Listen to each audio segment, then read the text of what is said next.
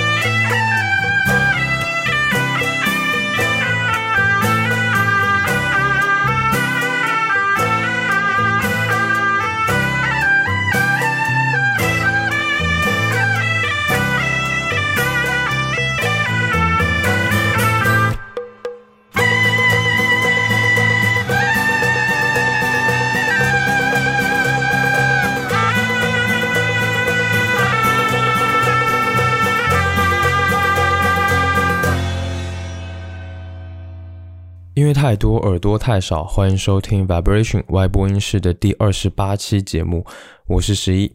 不知道你听完刚才那首歌之后呢，有什么样的感受？这首歌有一种极强的那种闽南乡土的气息，而且整个氛围是非常雀跃的，充满生命力。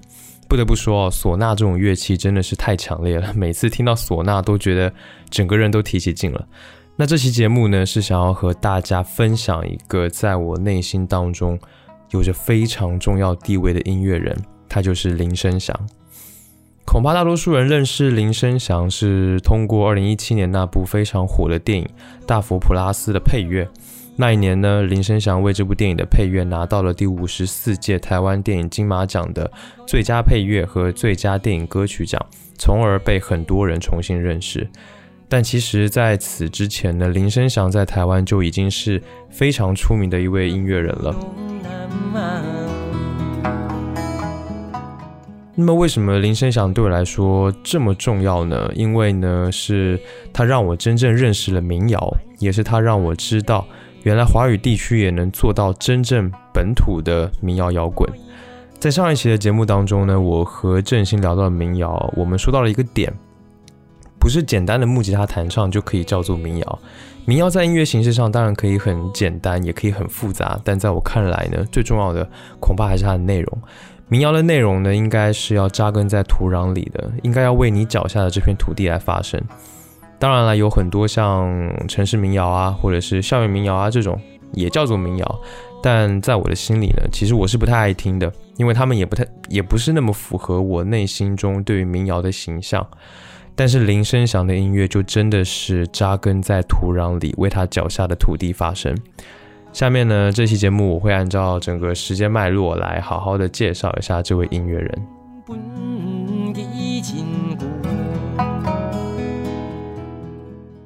林声祥呢，出生于一九七一年，是美浓人。我知道日本也有个地方叫美浓，但不是日本的美浓，是台湾高雄的美浓。而美浓这个地方呢，可以说是台湾最著名的客家文化地区。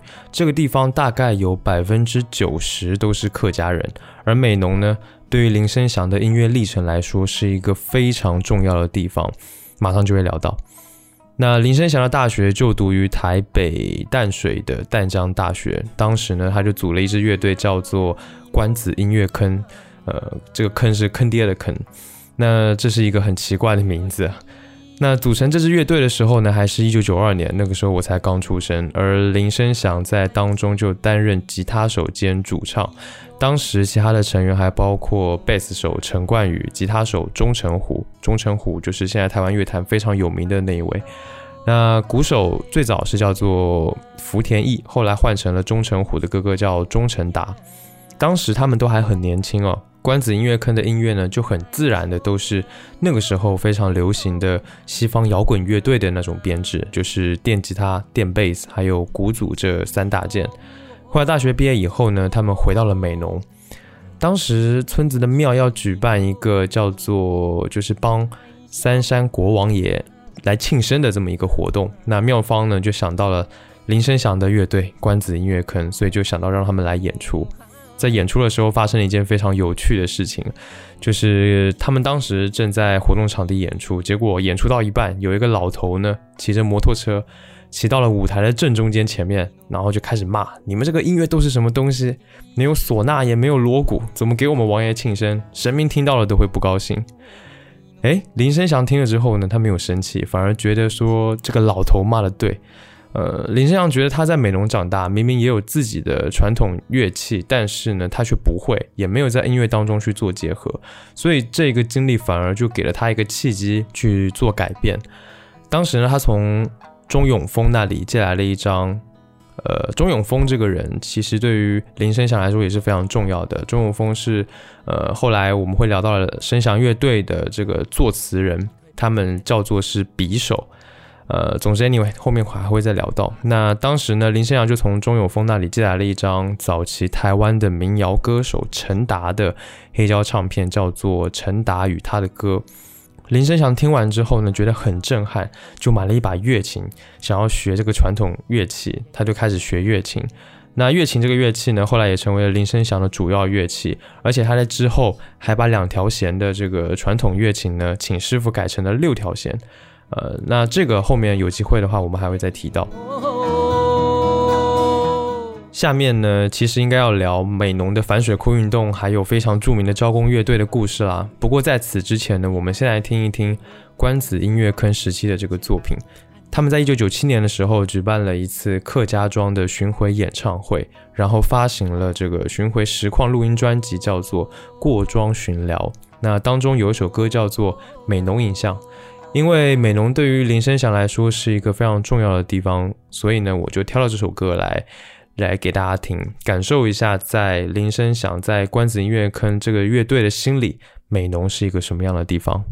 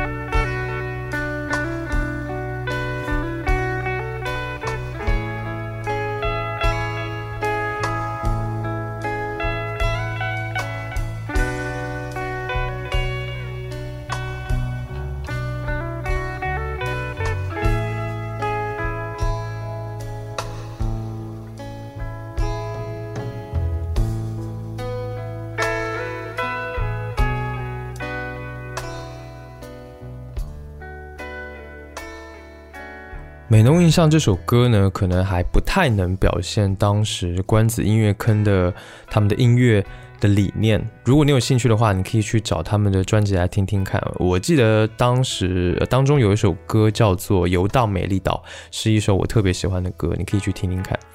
那下面呢，就让我们来到林声祥音乐历程的下一个时期——交工乐队。交工乐队的形成跟当时台湾的一个社会运动叫做美浓反水库运动有直接的关系。那这场运动是怎么一回事呢？最早在一九九一年的时候，台湾就已经决定要斥资一千一百亿新台币，在美浓修建一个高一百四十七米、距离最近村庄只有一点五公里的一个大水库，用来供应当时发展所需要的工业用水。那这个决定呢，就遭到了美农当地的农民还有居民的反弹。为什么呢？因为首先这个水库的位置，当时定在的位置处在一个断层上，就是说这个水库建造以后会很脆弱，很容易坍塌。一旦坍塌呢，美农的村镇很可能会直接毁灭，那当地的数万民众也会迎来生命危险。所以呢，这是一件非常危险的事情。而且呢，这个水库一旦建成呢，会把美浓的热带母树林和全球唯一的生态型黄蝶谷和各种客家文化的遗址给淹没。所以这件事情就呃遭到了当地的民众的非常激烈的反抗。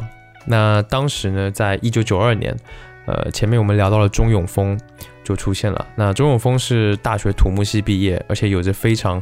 丰富的社会运动经验，他非常敏感地意识到建造这个水库的危害，于是他就马上回到了自己的家乡美浓，筹组了自救会，准备来对抗这个事情。在一九九三年的时候呢，美浓反水库自救会发动了反水库大游行，绕行了全镇。在第二天呢，就带着将近两百个美浓的客家乡亲们坐巴士远赴台北，去抗议水库的兴建。那在当时的这样子的一个抗争下面，水库暂时也就没有准备建造了。可是好景不长，一九九八年的四月，台湾当局又要重启美浓水库计划，而且宣布会在一年之内动工。那这下真的不得了了。刚好呢，当时钟永峰就找到了在做了两张专辑之后，正陷入了低潮的林声祥。钟永峰就对林声祥说：“你不懂跟这个社会连接。”美浓的运动现在正正精彩着，你要不要回来看看？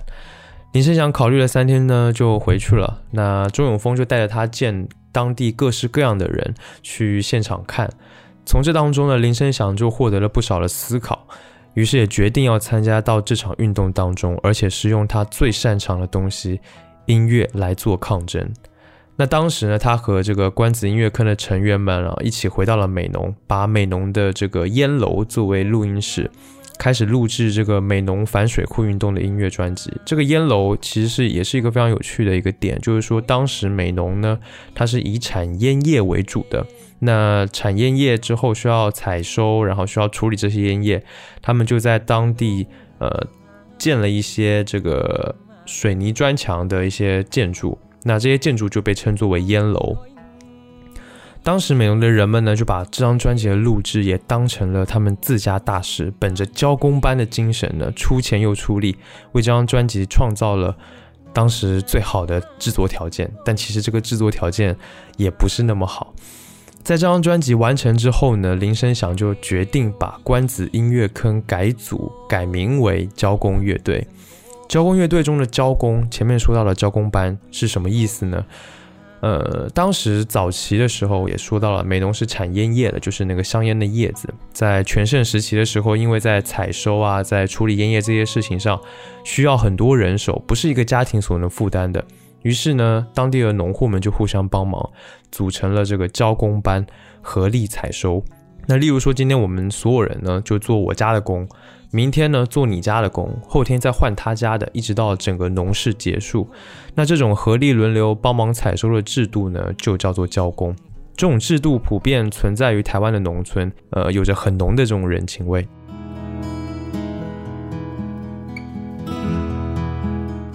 终于在一九九九年的四月，交工乐队终于完成了这张美农反水库运动的专辑，叫做《我等就来唱山歌》。这张专辑呢，从头到尾都是在描述反水库运动的一些事情，充满了浓浓的反抗情绪。当中呢，有一首歌叫做《水库诶做 day 斯马赛 day》，呃，更是成为了这场运动的农民口号。那我接下来要分享给大家听的就是这一首歌。那这首歌的名字其实很不文雅，这首歌的名字其实意思就是说。呃，水库要是盖了，那屎也能吃了，就是这么一句粗俗的话。那这首歌的灵感呢，来源于林声祥有一次在美浓坐公车，那当时车上有一个孔武有力的胖子，就说了这么一句话，就是水库会做 day，死马塞 day。那这个这句话就给林声祥留下非常强烈的印象，反而是这样一句粗俗的话，在这场运动当中就显得非常有力量。那林声祥呢，在这首歌里面加入了很多的采样，这些采样呢，都是他拿着一个卡带录音机去找各个不同的人采访得来的，包括美浓当地的一些农民，包括作家，包括记者，也包括政府官员。那他们录音的内容呢，其实都是在讲述同一件事情，那就是要反水库。当时呢，林声祥拿着卡带录音机，把这些事情。把这些话语录下来之后呢，采用的是人工剪辑的方式，把这些录音加到歌曲中，然后再转录为数码的音轨。所以在制作上，这是一件非常有意思的事情。下面呢，就让我们来听这首非常具有跨时代意义的歌曲《水库会做 day 斯马赛 day》。我们应该用谦卑、感恩的心情来回报我们环境，而不是糟蹋它。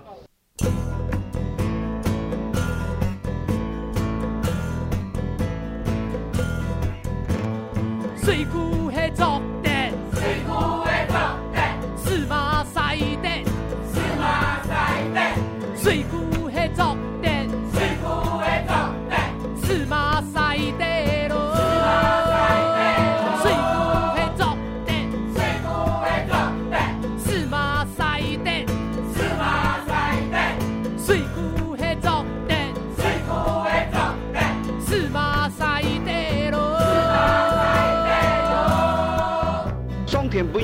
按到本台湾按到山按到森林，叫自然的水库，自然的水库唔将会唔将会破坏，啊人去搞来用一个堤坝来做一个人工的过山水库，啊危险人的生生命，这违反天土的做法吧。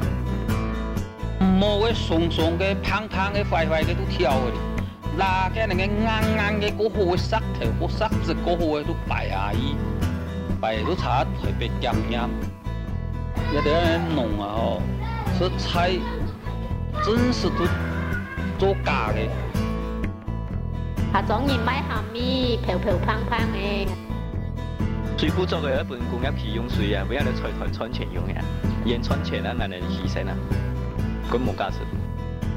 喺面同水库啊，喺作嘅啊，一条沙上沙，停下呀高啊，公天公地啊，抢抢晒生活呀，我会晒死哟。多唔得就多唔得咩？我这头发人讲样嘅，小老鼠牛骨腿啊，享受嘅设计啊，年底有啥工啊？你笑我笑家风啊！用一位石潮送系，表示下你哋好素材，按好环境拿来做水果，打咩？对按好地方，俺一定会留本止损。俺不期待任何嘅回归。那阵当我当嘅啦吼，他家族嘅使命就掉啦。水库的作地，水库的作地，司马西地，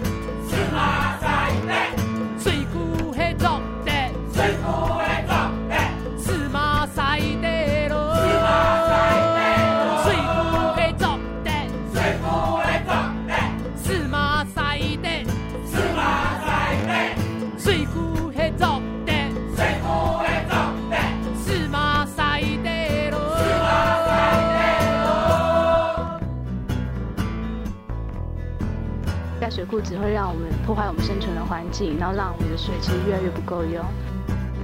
在国外，任何一滴水都用好几次。喺嗰边喺度上好好的珍珠，再过一百年后嘛还有水用啊！使得所有的人，特别是高雄市的人也晓得，这个水库盖了以后，对他们的这个人民跟都市或者是家户的用水是没有好处的。在屏东平原的角度。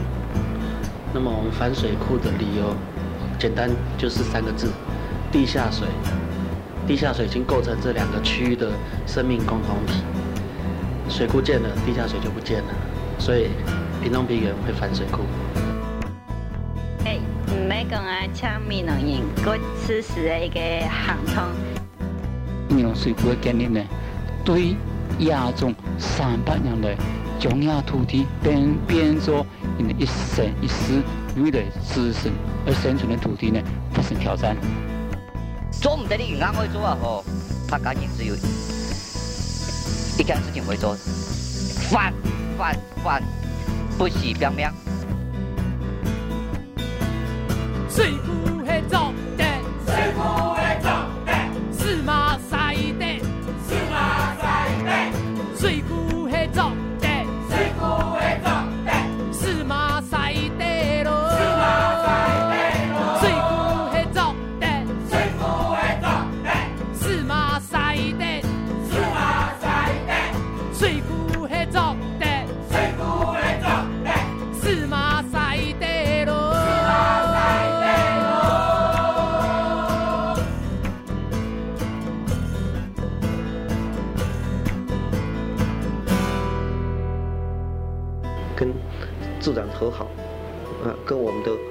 亲父老和好。我们但愿啊反水库让我们呢重建美容。因为一个美容反水库的运动，使得大家开始反省水库对弱势族群同生态造成的危害，所以也係一个进步的运动的开始。同样是一九九九年的四月，美浓反水库的人们动员了十五辆巴士，再次前往台北澄清。那在两千年的时候，陈水扁宣布在任内不会再新建美浓水库，因此呢，美浓反水库运动在所有人的努力之下取得了这个阶段性的成功，而且真的可以说，这张专辑确实是林声响用音乐的力量帮助了这场运动，功不可没。那就是这么一张非常具有社会意义的专辑，在两千年的时候呢，获得了金曲奖的四项提名，并且夺得了其中最佳作曲以及最佳制作人的两个奖项。除了这首歌呢，这张专辑其实还有很多值得一听的歌曲啊，例如说《夜行巴士》，呃，还有《好男好女反水库》这些歌都是非常值得一听的。而且这张专辑在当时真的是制作属于非常精良的，因为在那样子的录音条件之下呢，整个空间感都做得非常好，乐器和乐器之间的配合非常协调，在这样录音的表现下来，真的是做得让人非常惊讶，而且听感也非常不错。在此之后呢，招工乐队就因为这场运动而备受关注。在两千零一年的时候，他们第一次参加了去去欧洲参加了世界音乐节，他们的演出也备受好评。在两千零一年的年底，他们发表了第二张专辑，这张专辑现在听来，现在看来真的是神专，真的是神一样的专辑，就是非常著名的《菊花夜行军》。那这张专辑在二零一五年的时候再版，在再版的这个专辑介绍当中有这么一段话，我真的深以为然。放眼台湾的音乐史，还有哪一张唱片能够同时让城市知青、美农老农和远嫁来台的南洋姊妹闻之落泪？这张唱片呢，是林声祥在音乐形式和内容上标志着成熟的一张专辑。专辑内呢，关注了农民和农村的议题。而且一整张专辑真的，当时我听下来真的是让我又感动又震撼。其实这张专辑当时的背景就是台湾在两千零一年加入了 WTO 之后，农民们的处境变得非常的被动而且糟糕，所以这张专辑其实很鲜明的是在替当时的台湾农村发声。这张专辑呢，其实只讲了一个故事，这个故事的主角叫做阿成。阿成呢是一个从农村前往城市打拼的年轻人，但是刚好遇到了经济泡沫，只好灰溜溜的返乡。返乡以后呢，他当起了花农，迫于传宗接代的压力，又远赴南洋，娶回了印尼的新娘阿芬。阿芬到了美浓以后，又遇到了许多命运相仿的姊妹。那当村里的外籍新娘识字班开办了以后，阿成就在教室的后面照顾他们的孩子。阿芬呢和姊妹们就在教室里唱起了《日久他乡是故乡》。总之就是这么样的一整张专辑，描绘了当时农村青年外籍新娘的处境和心情，活灵活现。当然了，除了内容之外呢，这张专辑在技术上的高度，在当时也几乎无人能敌，甚至成为了音响发烧友的测试盘。嗯，这张专辑乐队在乐器的收音、音响的调教都有着非常缜密的安排和准备，非常讲究。啊，其实我我已经找不到任何一个词能够真正表达我对这张专辑的喜爱了，所以呢，我就是从中挑选了两首具有代表性的歌曲，想分享给大家听。首先就是《风神一二五》，《风神一二五》其实是一个摩托车的型号。摩托车呢是台湾人主要的生活工作的交通工具。那这首歌讲述的是阿成在经历了经济泡沫之后，绝望返乡的旅程，在路上看到了故乡景象，还有他对土地公的崇拜。在歌曲的开头，你们能听到最早阿成走的时候，阿成的母亲在送行对阿成说的话，大概是这样的意思：跟水跟不出油田，你又没读到什么书，不如出去学点技术。阿成啊，你要努力做。别人家如果开 B N W，我们就用铁牛车勉强一下，先凑合凑合一下，日后一定会有好日子。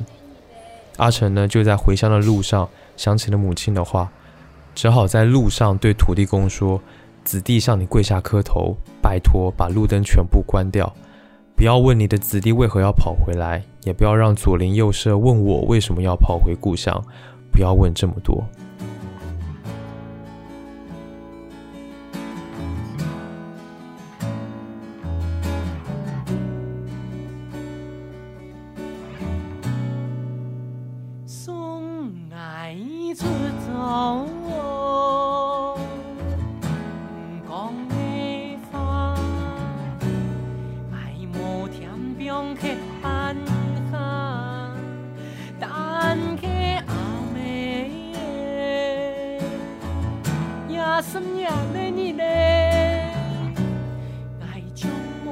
Dù 的骨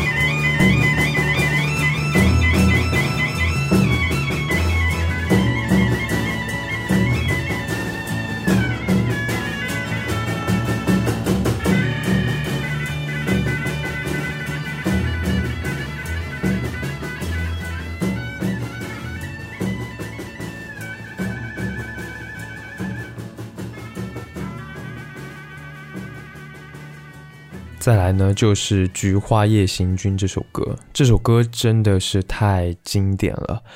那这首歌讲的是阿成在回到老家以后，借了很多钱背债去种菊花，成为了一个花农。这件事情对阿成来说压力很大，因为菊花如果卖的好不好，他说不好，但是呢，他背着那么重的债务，如果收成不好或者价格不好，那他这辈子真的就完了。所以他很希望这些菊花能够长得又好又快。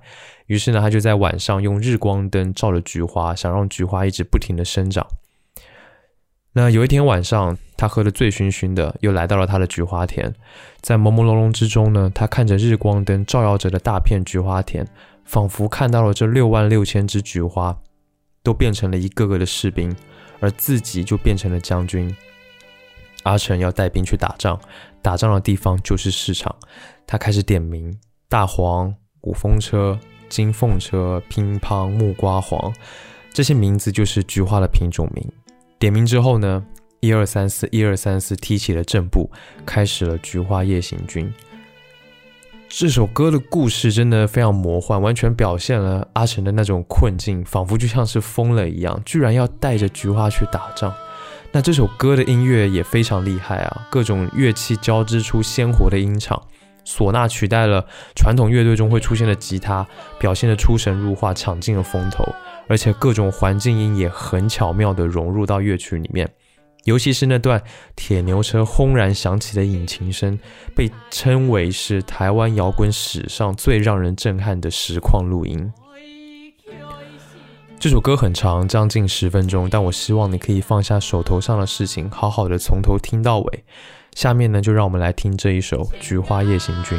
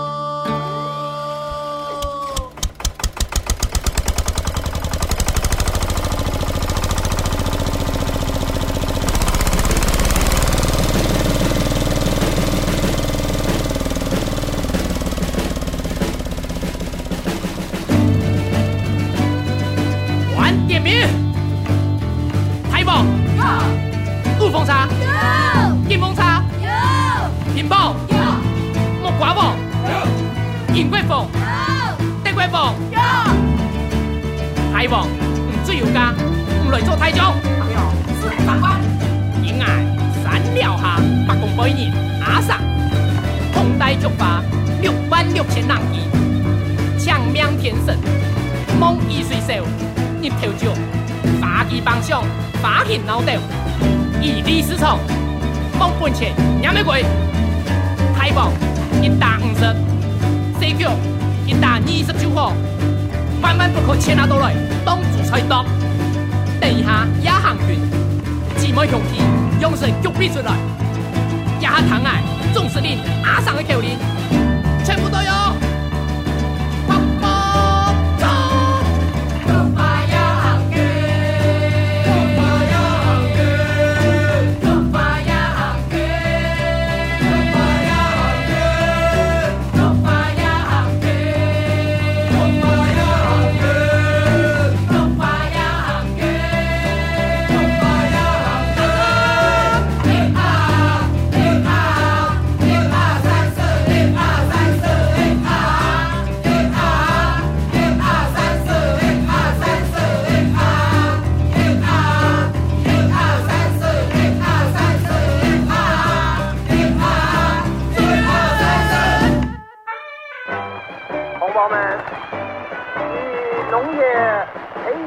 工业，工业发展农业，是我中华民国现阶段经济建设的基本策略。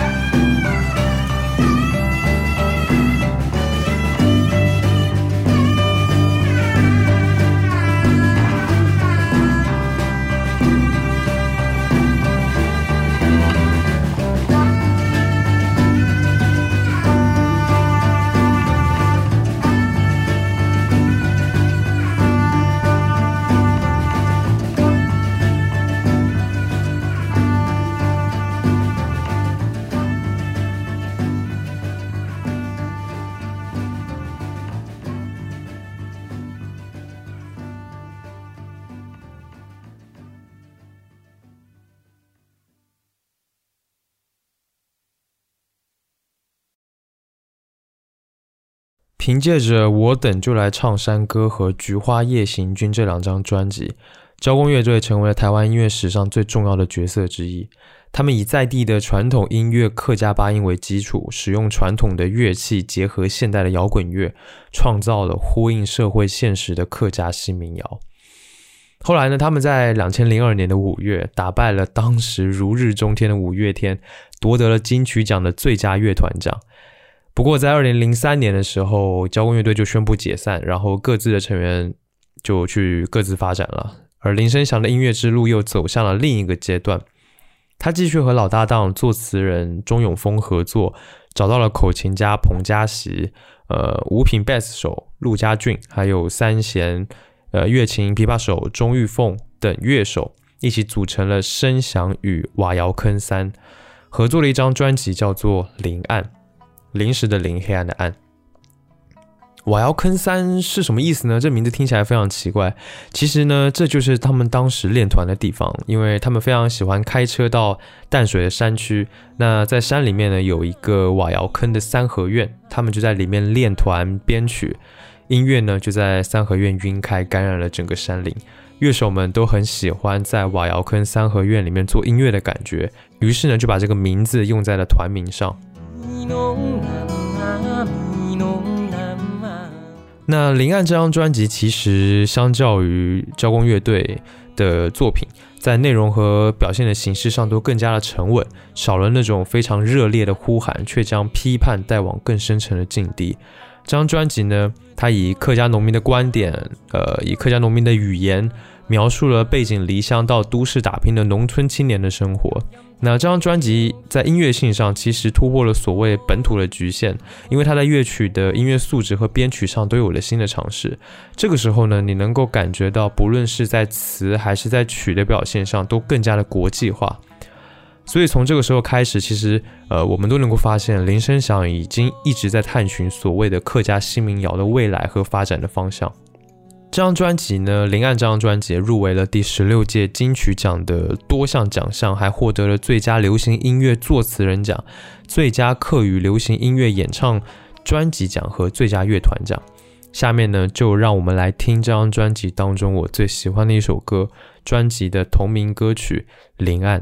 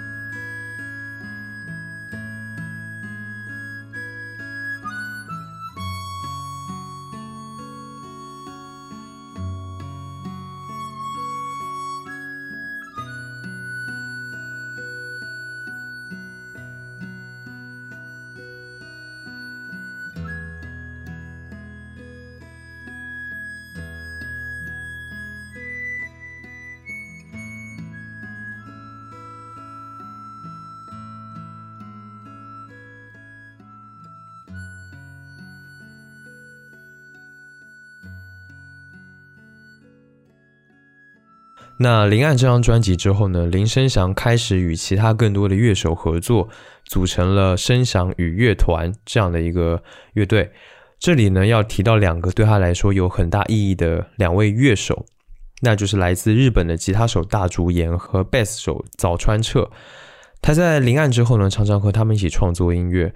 那这两位。也成为了之后林声祥一直合作的对象。如果没有他们，林声祥的音乐恐怕也不会像现在我们听到的这样如此的动听。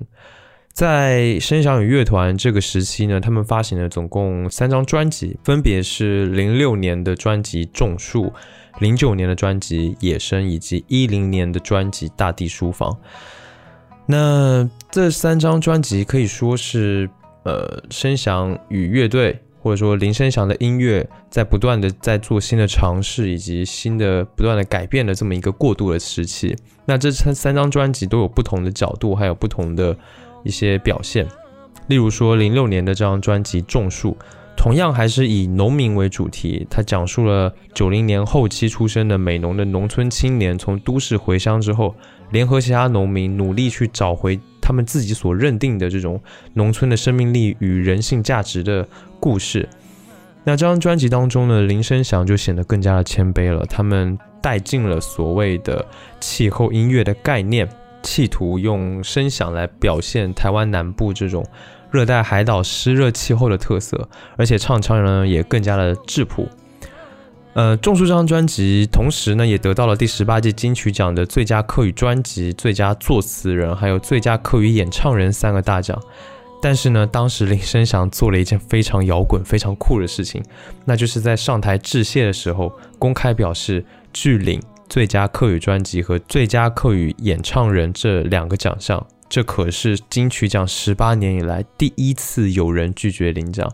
那他当时呢是这么说的：“觉得金曲奖的音乐奖项的分类应该是要以音乐类型来分类比较适当哈，而不是以。”族群的语言来分类啊，我们团队心里实在是很不很不愿意来领取这个所谓最佳客语演唱人哈这个讲座，所以很抱歉，我们必须要婉拒这个讲座。我们来参加这个竞赛，纯粹是为了想要表达这个想法。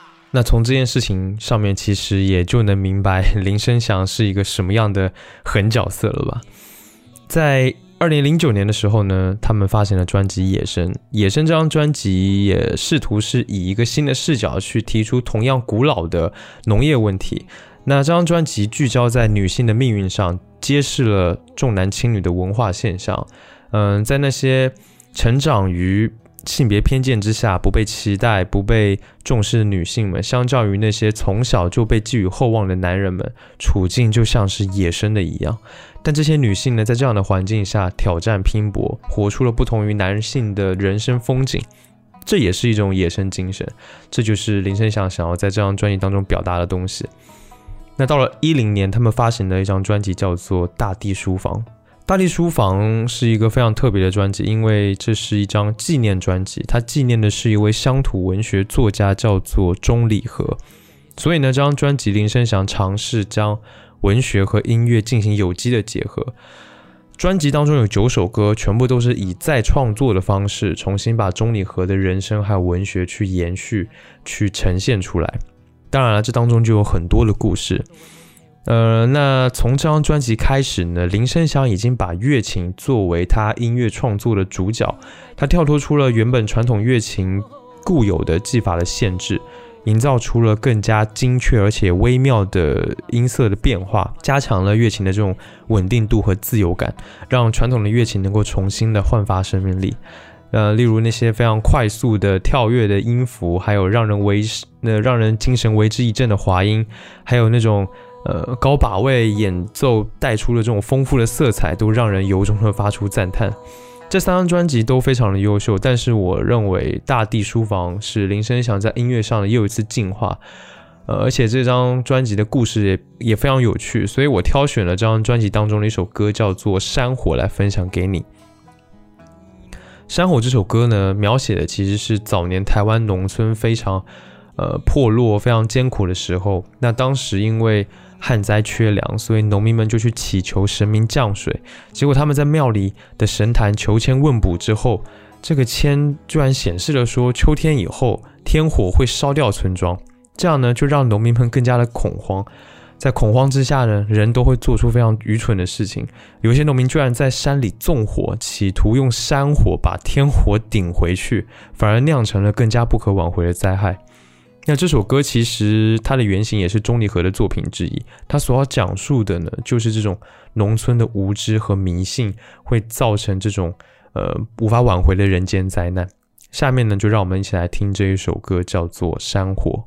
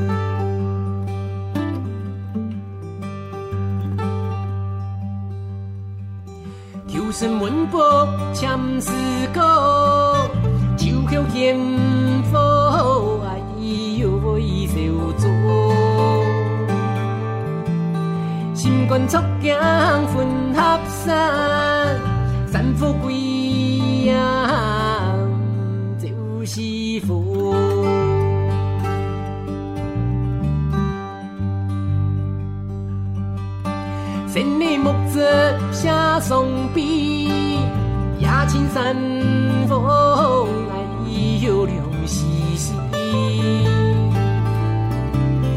太天云树千百夹，人间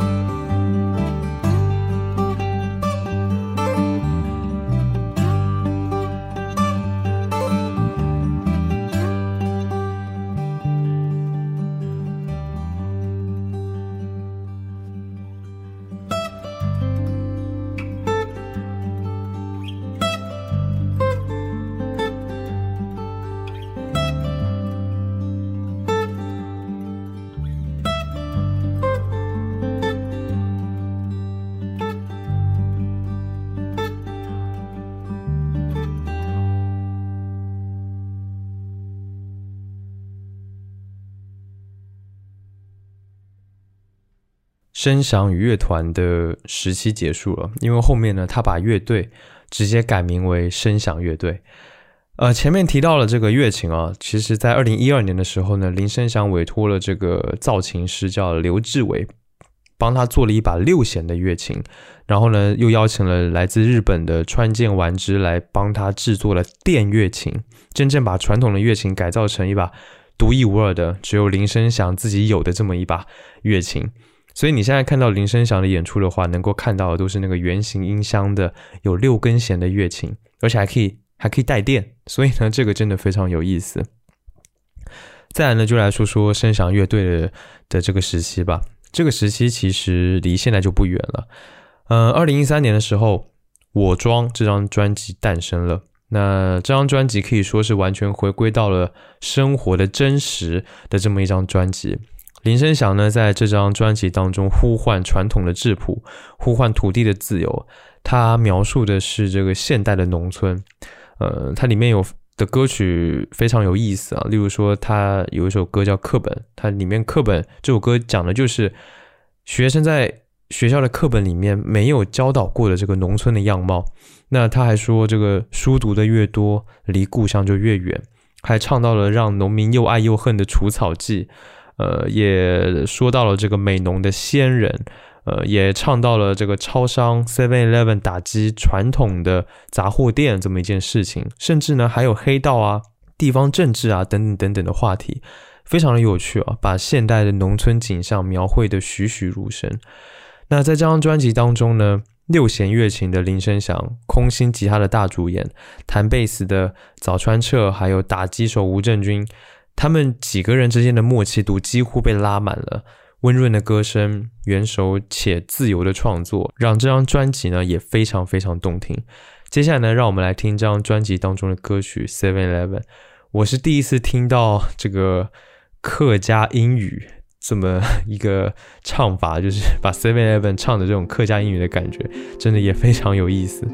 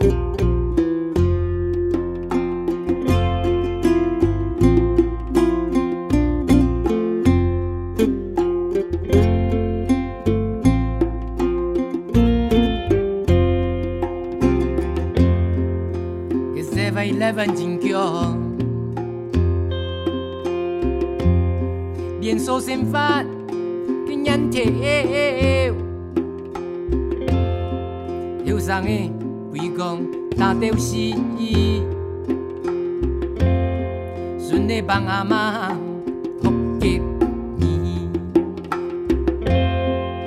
给 Seven Eleven 有高。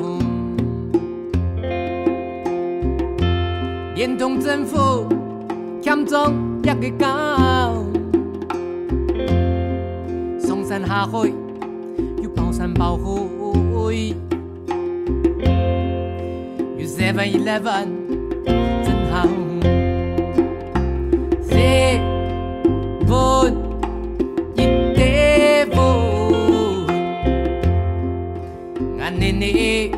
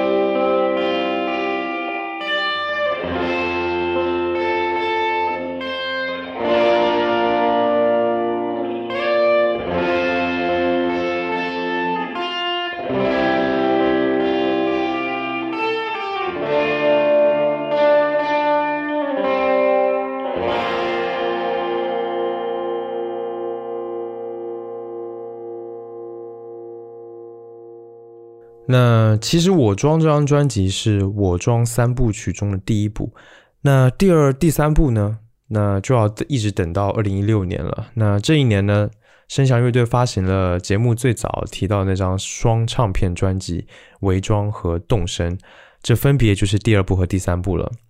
那当时最早这个双专辑，它并没有获得唱片公司的投资，是用林声祥在网络上众筹的资金来制作的。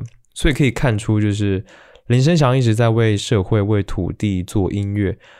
那这个社会呢，也同样有人会支持他，会回报他，所以我觉得这件事是一件非常好的一件事情。想要做双专辑，其实是林声祥的一个挑战吧。他学生时代深受 Pink Floyd 的影响，他就想到了当时那个可以载入史册的专辑《The War》，所以呢，他就非常想要用这样的一个形式来进行创作。其实我是感觉林声祥应该是非常想把这次的创作做出一种史诗般的感觉，所以才会采取这样的形式。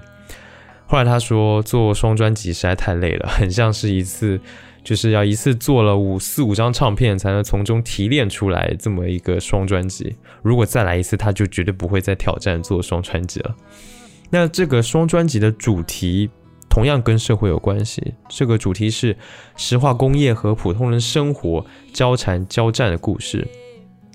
两张唱片，十八首歌，有十六首原创的歌曲，有两首是改编自传统的北管曲目。那在这两张专辑当中呢，刚刚提到它采用了北管和朋克的元素，从而呼应了这个中国台湾反石化工业运动和庙宇文化，凸显了这个工业污染议题的当代性。那这一次呢，声响乐队它也扩编成了七个人的编制，这是有史以来最大的一个编制了，使用的器乐也更加的丰富。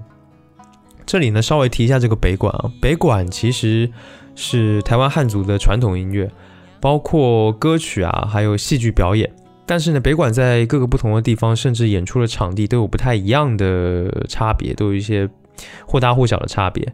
总现在北管音乐呢，通常都会出现在一些庙会或者是布袋戏的表演当中。当然了，有北管也有南管，不过这之间的差别，如果要细说的话，就真的也说不完了。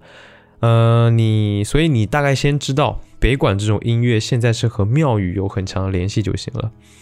那么来说回这两张专辑啊，《伪装》这张专辑就是其实是把台湾高雄啊、彰化、云林、美浓这些地方的这个石化厂、火力发电厂还有炼钢厂这些工业所产生的废气与环境污染物。来做了一次非常细腻的检讨和反思，而第二张专辑《动身》呢，则是着重在去寻找一个个人或者群体的力量所能去抵抗这种工业的方式。林声祥其实一直在从土地上去思考问题，为土地、为家园、为平凡人发声，这一次也不例外，算是一个与工业化现实的斗争吧。他控诉这个工业化对环境的破坏，也控诉这个工业化对原本就生活在土地上的人们的伤害。刚才说到这个声响乐队，这次采用的是七个人的编制，这是有史以来最大的，所以器乐编配也非常的丰富，尤其是唢呐，更是在这两张专辑当中得到了很大的、很出色的展现，在好几首歌里面都起到了点睛之笔的效果。那音乐上呢，前一部《伪装》。有着比较强悍的摇滚感，而第二张动身则是比较柔和的，仿佛是在主张这个和平的抗议。那这两张专辑呢，林声祥都尝试了更多的类型，例如前面提到了北管和朋克。其实仔细听的话，你还能听到雷鬼，还有前卫爵士等等，当然也有抒情的民谣。总之，将这么多的元素融合到一起，本身就是一件了不起的事情，而且它非常好的体现了主题有层次感，刚柔并济。当然了，这两张专辑呢，我也我也各挑了两首歌来分享给你听啊。首先是《伪装》中的歌曲《宇宙大爆炸》，这首歌有那种重金属的感觉一点点。然后呢，钟永峰他作为旁白，呃，在缓缓的进入一种非常前卫、非常诡异的一种抒情空间里面，是一首很特别的歌。那下面呢，让我们一起来听这一首《宇宙大爆炸》。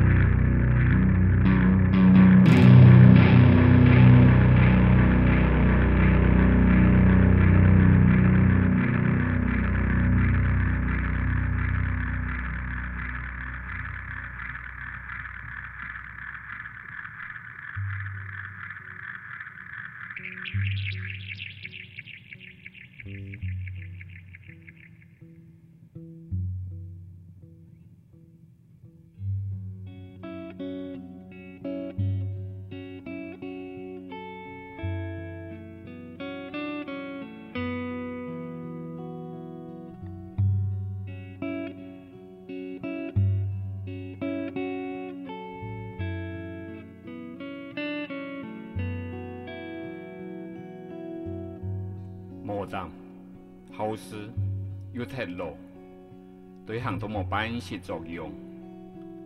相信佢爱做过退数，扮爱嘅顾问身份，此球会深言复杂，却是千变万化，爱带能六法全书，听数分析，对吗？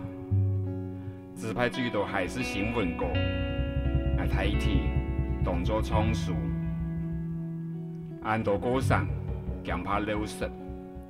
爱偏爱下入记事簿。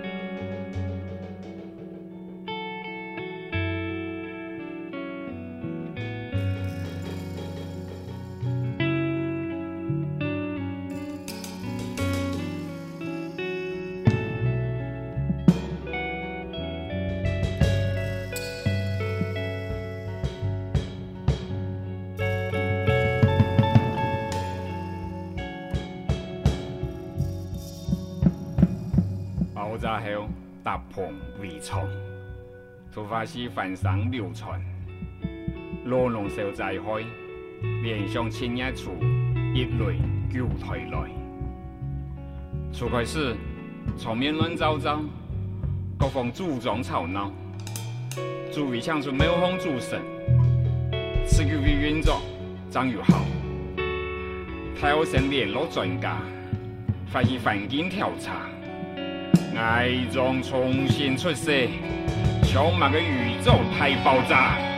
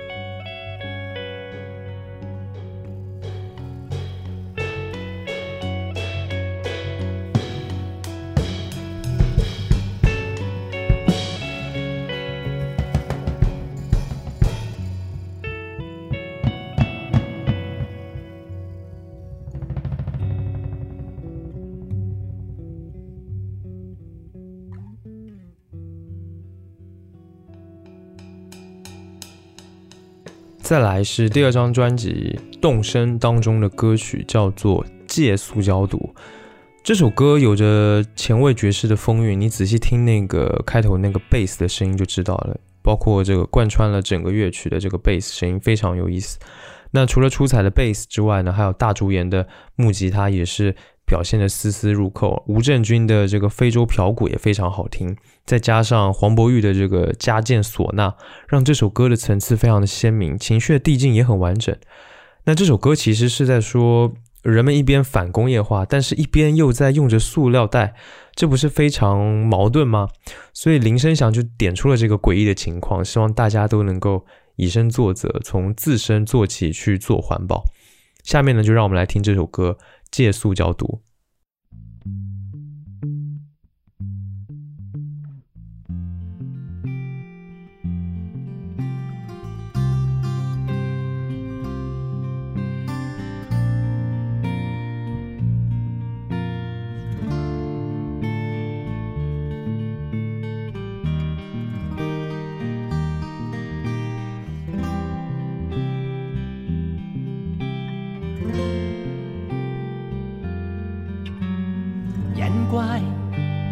十万入水树那塑胶台，味道十八撮，滚装水倒入嘴，安尼讲唔吐，向前太山起来，可以叫是万象，强卡通去做。唔掉，讲塑胶，弄大塑胶温，看你用意思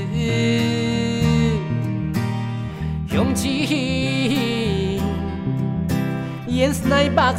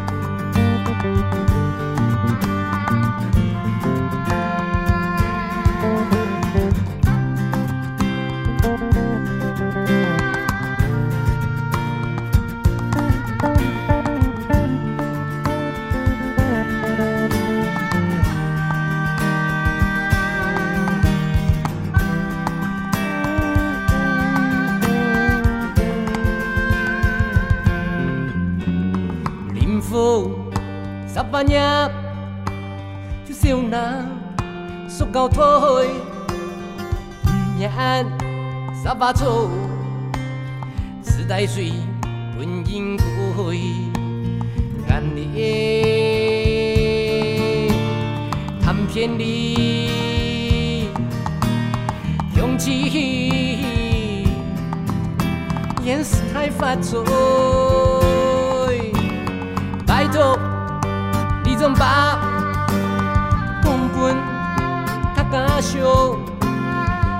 十八年就乖，爱中最松动，对解塑胶多，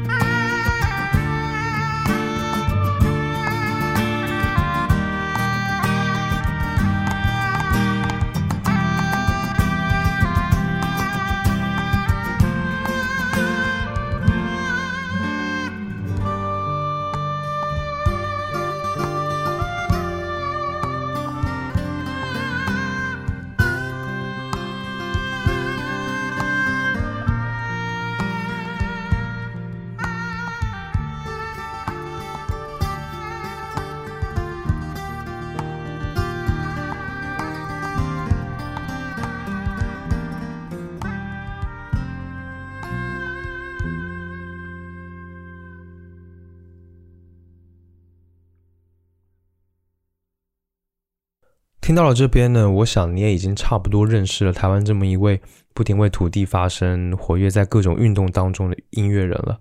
林声祥的音乐创作一直都没有离开过各种议题或者人文关怀。其实呢，大多数的音乐人都比较关注自己的内心多于外界，所以像林声祥这样的音乐创作才会显得更加的珍贵。林声祥带着许多人从反水库运动开始，就一直身体力行，延续李双泽那一句“唱自己的歌”，唱出了这个农村和土地的歌和声音，我觉得这才是真正的民谣。那么做完这两张专辑之后呢，林声祥就连续的为电影做配乐，包括二零一七年的大佛普拉斯，二零一九年的阳光普照，还有今年的男人与他的海。这些电影配乐当然也很好了，有时候有时间的话，你可以找来听听看，或者你可以找这些电影来看看。虽然很好，但是我最后不想聊这些电影配乐，最后我想聊的是他的一个让人意想不到的创作，那就是童谣。你可能很难想象啊，现在居然还有人在创作童谣这么一种音乐。你还记得你小时候听过童谣吗？如果你有小孩的话，你小孩听的是什么样的童谣？在二零一八年的年底呢，林声祥发布了一张专辑，叫做《头摆头摆》。呃，这张专辑呢有十一首歌，都非常可爱，听着就很高兴。为什么要做民谣呢？其实，在二零零一年，交工乐队做完《菊花夜行军》那张专辑之后呢，林声祥就预告了他下一张作品会是童谣，结果却无疾而终。一直到二零零八年，林声祥生了一个女儿，早产很危险。医院呢就让他签下了这个病危通知单，女儿一出生就直接让医护接手了。那个时候林声祥突然体验到生命的无常和自己的无能为力，他当时觉得自己能为女儿做的事情很少。结果有一天他突然想到，哎，他可以唱歌给自己的女儿听，于是呢开始在新生儿的加护病房的短短的会客时间。他都会小小声的唱歌给女儿听，他几乎每天都唱歌给她听，连续了两个多月。那当时有很多没有家长来探望的小孩呢，也都被护士推到了林声祥女儿旁边，一起听林声祥在这边开演唱会。嗯，在女儿出院以后呢，林声祥乐此不疲，常常去胡乱的编写一些歌曲啊，什么洗手歌啦，呃，洗澡歌啦，摇篮曲啊，等等等等。那他忽然就明白了。童谣不是想写就可以写的，因为只要有了小孩，你就可以非常自然的哼唱出来。他觉得童谣是女儿带来的礼物。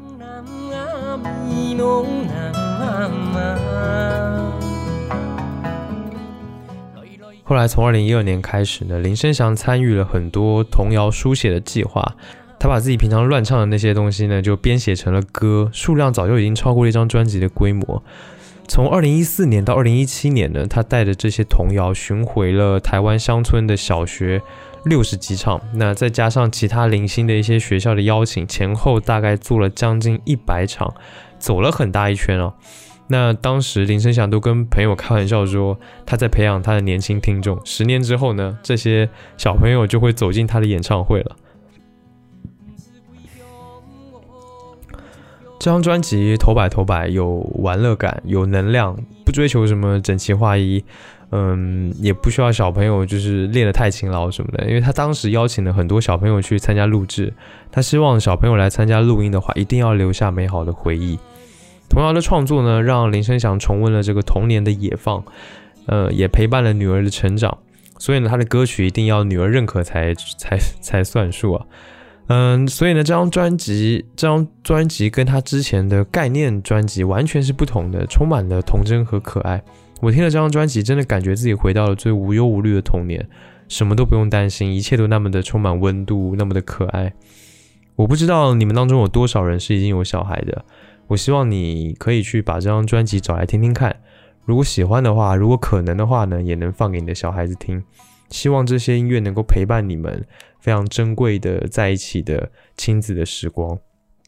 下面呢，就让我们来听这张专辑的第一首歌《欢迎歌》。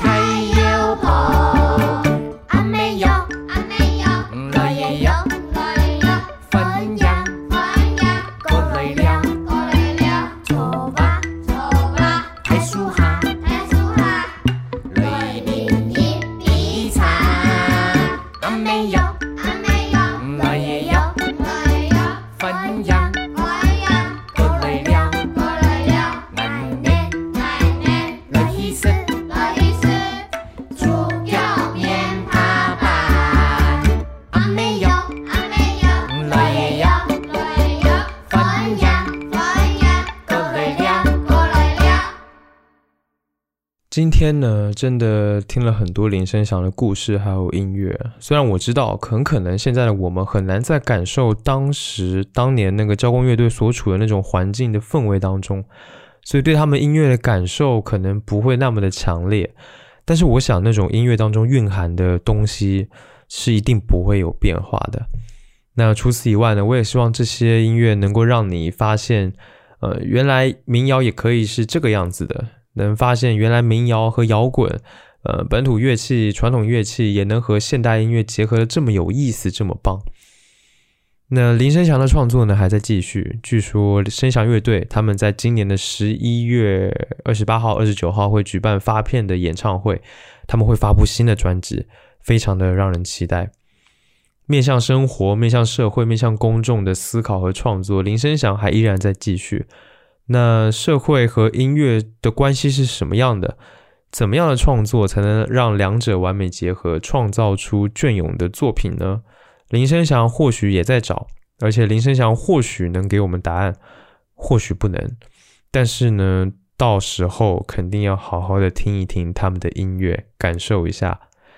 好啦，那这期节目到这里就结束了。感谢你收听 Vibration Y 播音室。本节目是一档以音乐爱好者、乐迷的视角去聊任何关于音乐的一切事物的播客节目。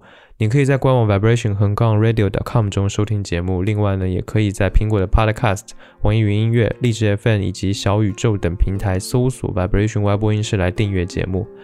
不论你有什么样的感受或者意见，或者你有什么想听我聊聊的话题，都欢迎你评论留言或者发 email 给我。email 呢，在 show notes 当中可以看到。所有的留言我都会查看，并且尽量的一一回复。最后呢，让我们在林声祥为电影《大佛普拉斯》所做的配乐《面会菜》当中呢，来结束今天的节目。期待下次见面，一起听更多的好音乐。拜拜。